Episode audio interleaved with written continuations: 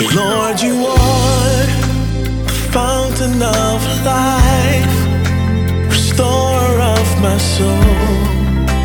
I worship you today. Lord, you are the fountain of life, restorer of my soul. I worship you today.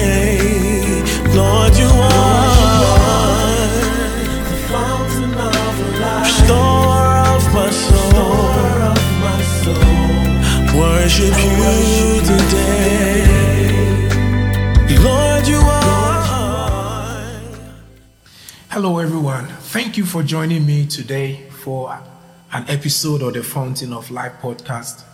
And the good news is that God has been so good to us. He's seen us through one season of this podcast. We've been through almost 60 episodes, Sunday after Sunday, and I'm so grateful to God for His goodness, seeing us through the end of one season. But most importantly, I want to thank you, our audience, who have been downloading our episodes on all the various platforms and stayed with us Sunday after Sunday watching these episodes. So, thank you so much for staying with us. Your encouragement and your presence, I believe, has been such a big impetus, you know, giving us impetus to continue doing these episodes. And as we enter season two, there is so much excitement because of what God has got in store for us in this second year or as we go into season two. We want to begin season two looking at a very, very fascinating topic. But sometimes it also stirs up controversy. But I believe that as we go through the scripture, we'll be able to divide the word of God rightly with the help of the Holy Spirit so that we present nothing but the truth and it becomes a blessing to you on your journey of faith. So, we are going to begin season two looking at the topic of success in life or being successful. And I'll, I'm using the word success in place of the word prosperity. And the reason is this when you mention prosperity in church, you know, it stirs up a bit of a controversy. Not that it's not scriptural, but because of the way it's been presented over the years, or people's perception of prosperity, equating it to greed, excess, and all of that. But honestly, the word prosperity, if you look at it in original languages, also means to be successful, like being successful in something, in journey, in business. So it is not a kind of a, a sleight of hands, switching success, you know, in place of prosperity. It's among the broader definition of prosperity, as you read in the Old Testament, includes being successful or success, success at something, success at business, success in the journey, etc. In the King James Version, the word to prosper or prosperity appears about 151 times. So it's used extensively to describe various things that people endeavor, you know, to accomplish in this life. And then the word success is used primarily, I think, only once, you know, in the book of Joshua. And then, I, so primarily, we want to look at the whole issue of prosperity or success in life. And prosperity is not just material things, it also stretches across our relationship with God. So, whilst people have focused largely on wealth, riches, and material acquisition in this life has been equated to prosperity, God views prosperity in the light of all of this, but also includes relationship with Him.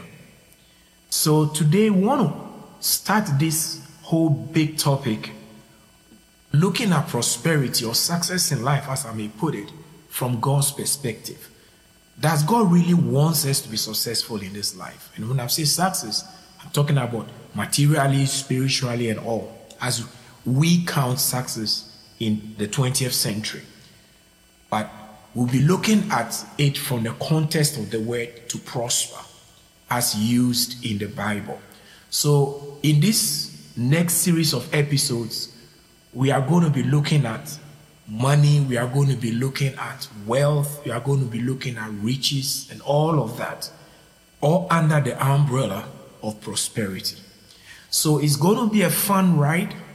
It's going to be really, really interesting because we'll have some well seasoned ministers here in the studio to share their perspective on wealth, on riches, on money, and all of that. But today I want us to narrowly focus on God's perspective of we being successful or we being prosperous. I'm sure you ask yourself, do I really need to be prosperous? Do I need to be successful? And is lack and poverty not more righteous than having material wealth? We'll look at all of that. I'm not going to give you a yes or no answer to that. But the truth of God's word points us to the fact that God indeed wants us to be prosperous. He wants us to be successful in life, successful in careers, successful in every endeavor of our lives. One of the biggest industries that have sprung up lately is the self help industry, where people are encouraged to improve themselves, to they are motivated to rise up to the next level in life. So we end up with a lot of self help guides to success in life, success in career, success in marriage, success in that. Okay. But for those who have tried some of those plans or and they've had maybe mixed results and all of that, they will have come to a point where they realize that there is a limit to what all of these things are presenting. And not everything that we think when we practice gives us success really works. So you may be surprised to know that in spite of the limitations of human methods and principles to guide us into success, there is a method or there is a principle or there are principles embedded in God's word that will help us to prosper and do well. That really works. So that is what, but before we go into all of those, I want us to address a cardinal question Where does success come from? Does success please God? Does prosperity please God? So allow me to use success and prosperity interchangeably, you know, in this episodes. Is God happy or pleased or excited when I'm doing well in life? So go with me to Jeremiah chapter 29 and the verse 11. It's a, it's a Bible verse that has been quoted a lot. And I'm going to read it from the NIV version because it brings out one word which I'm interested in. And it says, For I know the plans I have for you, declares the Lord plans to prosper you and not to harm you, plans to give you hope and a future. So today we'll be looking at prosperity from God's perspective. And the bigger thing for this series is God's plan and purpose for success. So here in Jeremiah 29, we are told that God, this was, he was talking to the people who were going to exile in Babylon. And they were facing a very uncertain future. And they were really, really worried. They've left everything that they had built in life behind in Jerusalem. If you've ever been a refugee before, you can understand what I'm talking about. You practically live with your clothes on your back because you are usually running for your life. So these people have been carried away to Babylon. They have to rebuild their lives and they were wondering if there's any future for them. So God spoke to the prophet Jeremiah and he told them, I arrange all of this. You're going to be there for 70 years. In those 70 years, marry, raise children, build homes, live, thrive. Because what you are going through is part of a bigger plan that I have. After 70 years, I'm going to visit you and bring you back to Jerusalem. But then he assures them that he knows the plans that he has for them. And it's a plan to prosper them and not to harm them. Plans to give them hope and a future. This is so important for us to grasp. If God doesn't want us to prosper, if He doesn't want us to do well in life, this will be out of character with God. Totally out of character with God. But He gave them this because it is part of God's nature to make His children do well, to prosper. So if you might have heard, maybe in church or somewhere else, that God delights in we being poor and being poor equals to holiness. Well, I don't think that is a good depiction of the God of the Bible.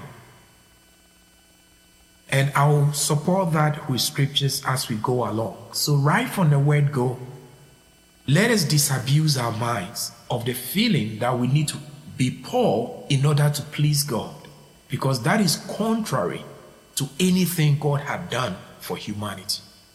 And to prove that, I want us to go to Second Corinthians chapter 8 and the verse 9. And this is what the Bible says. Paul writing to the Corinthian church. Well, you may argue that, well, these are the people of Israel and it's in the Old Testament and it happened a long time ago. All right, now we are talking about Corinth, New Testament church, Paul writing to them. And this is what Paul said For you know the grace of our Lord Jesus Christ, that though he was rich, yet for your sakes he became poor, that ye through his poverty might become rich. If being rich or prospering and having abundance of things is sinful and is not of God, Paul would not have told them this. And what he meant was God paid a price for these people to come into wealth and abundance. So we can say, based on these scriptures, and he says that for it is a grace that comes from Christ. So as Jesus went to the cross, he exhausted poverty curse. He took our poverty on the cross. So if he took our poverty on the cross, he did it so that we will become rich. So we don't need to carry that poverty anymore. You see, so when we are talking about prosperity, we are looking at the whole broad spectrum of things that come under it. That is being successful in business, being successful in all that we are doing, climbing up the social ladder, making progress in life. So, God's purpose in Christ's death on Calvary was to take away poverty, that we, through that grace, might become rich. And that is the gospel. You see, that is the gospel. And then also, if we go to the third epistle of John, John wrote something fascinating to a disciple of his, a young man called Gaius. And this is what John wrote to Gaius. 3 John 2 says, Beloved, I pray that you may prosper in all things and be in health, just as your soul prospers.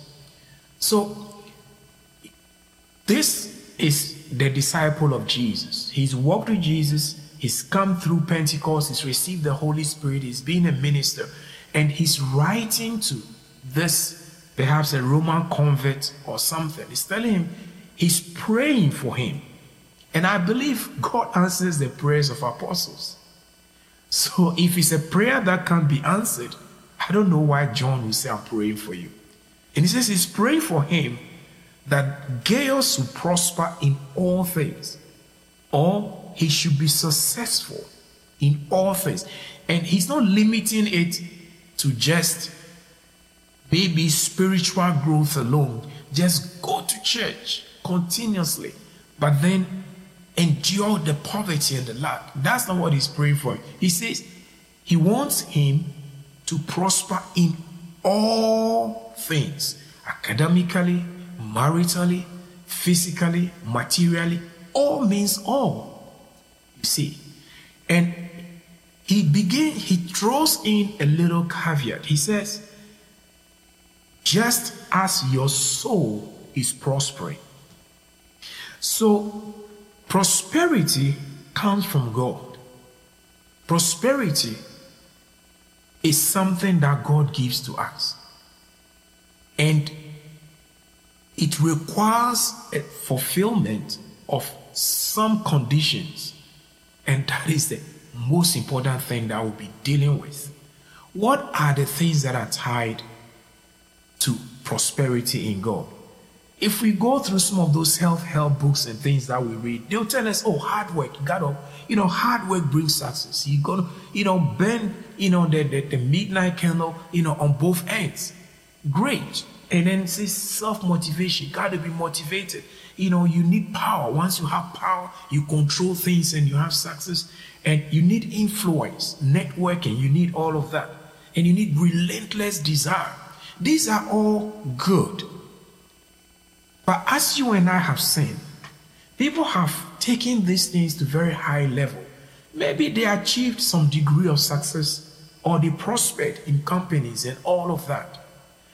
But somehow, something breaks inside that success glory that they enjoy. And because of a weakness or a failure, that success is doomed. We've seen so many famous people. They've worked so hard, maybe in the arts, in sports, and all of that. They've had success, tremendous success, using their talents and all, they prospered. But even ministers work so hard, build churches, and things have gone so good, great ministries. And then something breaks, and everything that they have worked for dissipates. And sometimes they even lose their freedom. So when Paul prayed, when John prayed for Gaius, he added a caveat. He said, As your soul is prospering. What is your soul? Your will, your intelligence, your emotions, and all of those things. So, prosperity from God's perspective is not just acquisition of things, it's not just success as the world recounts it, but success that has boundaries. success, excuse me, that is undergirded by relationship that comes from God. We can have success, and we are going to be looking at some very important examples in the Bible, like God talking to Joshua about success. David praying for Solomon about success and prosperity. Each of these people, they all talked about what we need to do to protect and guard the success or prosperity that we have. So the truth is that God wants us to prosper. He wants us to do well. Excuse me. But the most important thing is that we need to do it His way. That is, excuse me, that is the key. So I'm going to pause here today. God willing, we are going to have some very good anointed men of God in the studio to lead us in this conversation as we look at God's plan and purpose for success. May God richly bless you. And I believe that God will lead you to the place of rest as far as success and prosperity is concerned. And you will do it God's way, and you will retain the wealth that God gives you. God willing, we will see you again. Thank you for joining. May God bless you.